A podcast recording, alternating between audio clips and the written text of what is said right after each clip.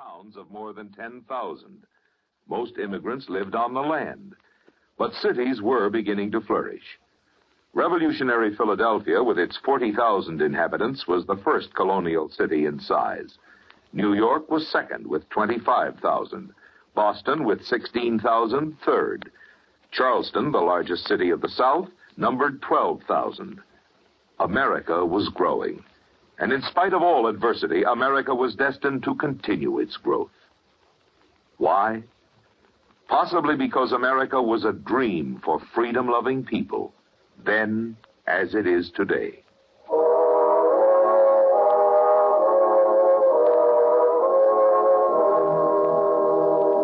The trip to Hammond wasn't exactly a pleasant one.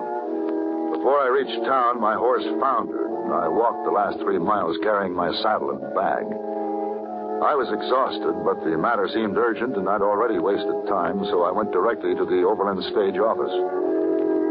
Except that he appeared to have shrunk a bit and his skin seemed to be drawn even tighter over his thin, sharp face, Will Stanhope hadn't changed much in the two years since I'd last seen him.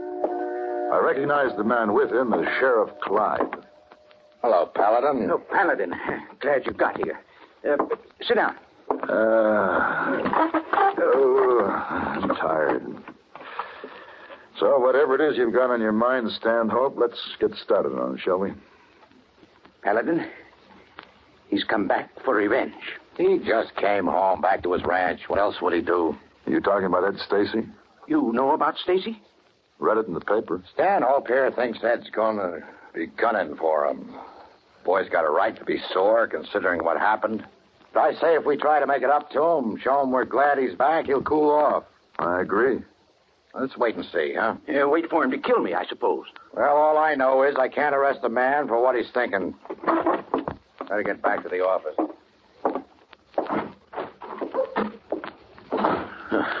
Fool. Now do you know why I sent you that wire, Paladin? I need someone to protect me. Uh, just what do you want me to do, Mr. Stanhope? There's $3,000 in this envelope. If Stacy could be persuaded to leave Hammond for good. $3,000 is a lot of persuasion. Uh, use whatever you have to and keep the rest. I, uh, I wouldn't even care if you kept it all. As long as I never had to worry about Stacy again. That kind of deal is out. I'll find Stacy and talk to him in the morning. Uh, maybe if you saw him tonight. I assure you I'll be much more persuasive after a night's sleep. I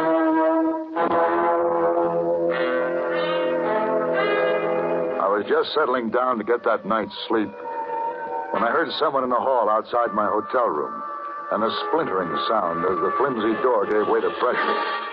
I made a try for my gun, but it hung just out of reach. Paladin, Who are you? my name is Ben Stacy. You and me are going to have a little talk.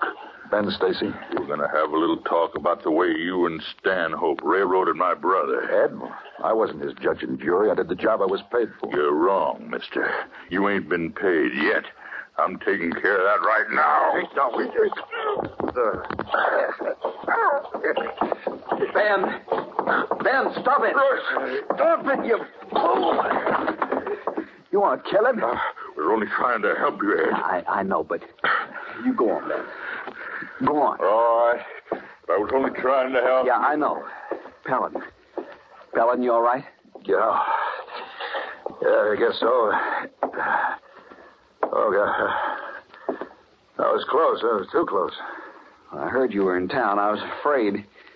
You see, Ben, he gets an idea somebody's trying to do me harm. It's it's hard to shake the idea out of him. Why didn't you let him let him finish the job? It might have saved you some trouble. I don't see there's any trouble between us. There's going to be. If you don't leave Stanhope alone. Me leave him alone? That's right. You got things backwards. Why don't he leave me alone?